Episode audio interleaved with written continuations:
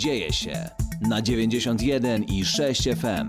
Zgodnie z obietnicą nie zostawiamy osób z Ukrainy bez pomocy, bez wsparcia i dzięki cudownym osobom, które mamy we Wrocławiu, na szczęście jest z kim i jest o czym rozmawiać.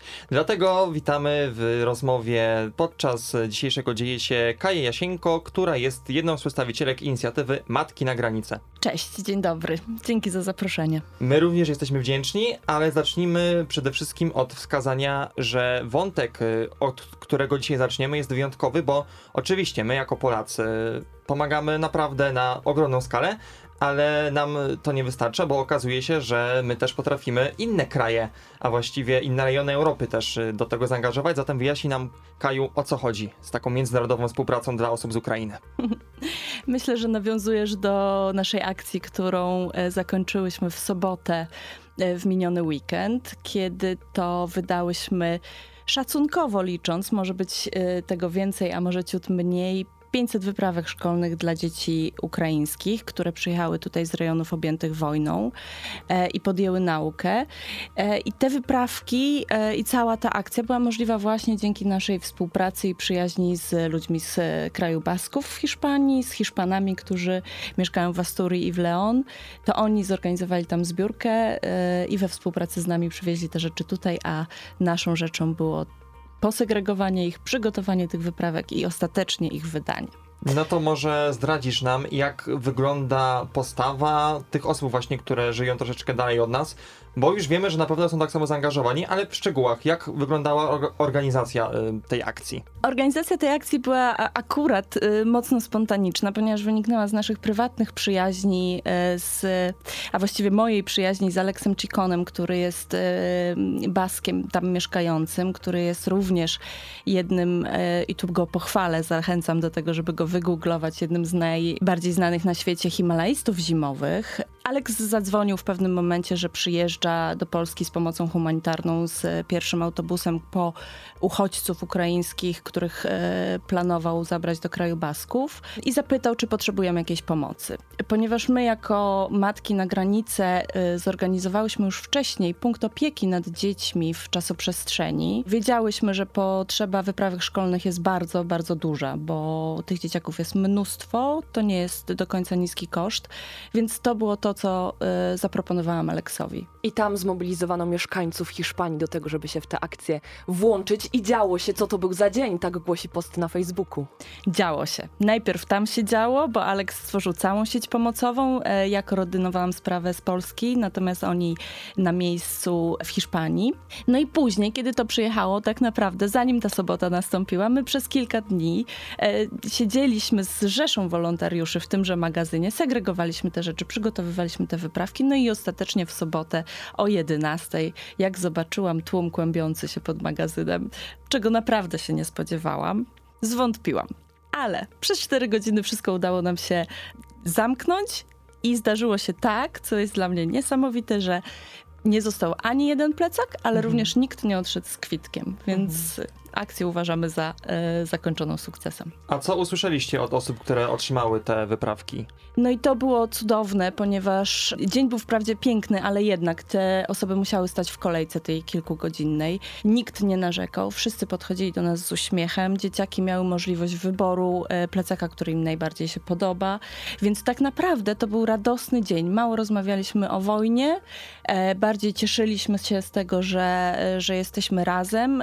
Piękne było też to, że osoby, które przyszły po wyprawkę, jak zobaczyły, że no, potrzebujemy pomocy, bo jest ich dużo, a nas trochę mniej, włączyły się w tą pomoc i zakasały rękawy i wzięły się razem z nami do roboty. No i tak naprawdę w tych trudnych bardzo czasach i w niezwykle smutnych okolicznościach to była kolejna fiesta Solidarności, mhm. co, co nas, nas bardzo ucieszyło i no i będziemy działać dalej. Fiesta to jest dobre określenie tutaj. Czasami tak Dla jest, że te, że te puzzle się idealnie składają, tak jak mówisz. Tyle wyprawek i tyle osób przyszło, żeby to wszystko odebrać. Powiedz nam jeszcze, jak wyglądało zaplecze i gdzie zbieraliście te wszystkie rzeczy, żeby to posegregować, bo plecaki były gotowe, ale w środku dużo różnych rzeczy.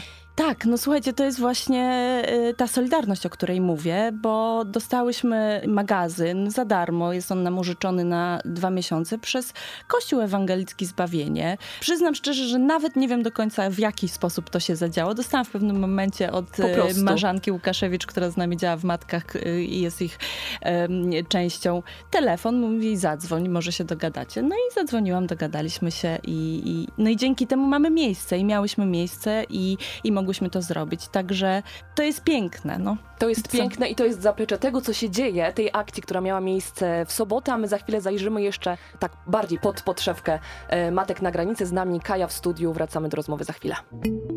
Dzieje się! Dzieje się i to zdecydowanie z nami w studiu cały czas Kaja Jasieńko, przedstawicielka inicjatywy Matki na Granicę.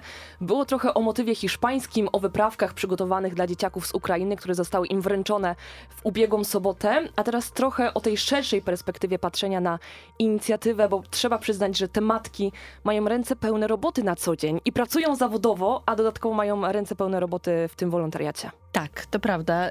Y, wszystkie jesteśmy wolontariuszkami i to jest rzecz, którą wykonujemy teoretycznie po godzinach, e, co w praktyce niekoniecznie tak wygląda. I tak naprawdę zawiązałyśmy się jesienią zeszłego roku na kilka miesięcy przed wybuchem wojny na Ukrainie z zupełnie, a może właśnie podobnego powodu e, kryzysu na granicy białoruskiej i to jest rzecz, która wciąż jest dla nas bardzo ważna i jej poświęcamy dużo czasu. Przypominamy, że e, w Polsce zdarza się tak, że mamy uchodźców i uchodźców i kryzys na granicy białoruskiej w dalszym ciągu trwa. Staramy się pomagać jak możemy, staramy się pomagać aktywistom tam pomagającym, ludziom, którzy już są w Polsce w różnych ośrodkach i to jest bardzo duża część naszej codziennej działalności tak naprawdę. Coś się zmieniło przez te miesiące z punktu widzenia chociażby prawnego, korzystając z twojego doświadczenia? Yy, niestety nie. Zmienia się liczba osób, które są w lasach, co wynika jakby z sytuacji konkretnie na Białorusi. Natomiast jeśli chodzi o podejście naszego państwa i sytuację osób uchodźczych, które tam się znajdują, które również, przypominam, uciekają przed wojną, tylko w innej części świata e, i różnymi wojnami, e, nie zmieniło się nic. Także sytuacja jest w mhm. dalszym ciągu dramatyczna. Aktywiści tam działający pozostawieni są sami sobie. No i to jest coś, co w tym, w tym pięknym święcie Solidarności z uchodźcami z Ukrainy Ukrainy i dramacie ich sytuacji, no jątrzy rany w naszych sercach, bo istnieje znaczący dualizm, jeśli chodzi mhm. o podejście do osób próbujących mhm. uzyskać pomoc w naszym kraju. A korzystając z Twojego doświadczenia i pracy zawodowej, co byłoby takim pierwszym dobrym krokiem, żeby zmienić tę sytuację na lepszą albo bardziej normalną? Uznanie, że każdy, kto ucieka przed wojną, zasługuje na pomoc tak? Także nie chciałabym się tu odwoływać do e, reguł prawnych, ale to jest coś oczywistego, co w Polsce nie ma miejsca. I, I o to walczymy i chcemy, żeby każdy człowiek był traktowany w sposób równy w naszym kraju. Zatem, e, co zrobicie w najbliższych dniach, tygodniach, e, żeby waszym aktywistycznym e, podejściem to zmieniać? Co matki na granicę planują? Słuchajcie Państwo, powiem szczerze, planów jest mnóstwo, pomocy potrzebujemy bardzo szerokiej.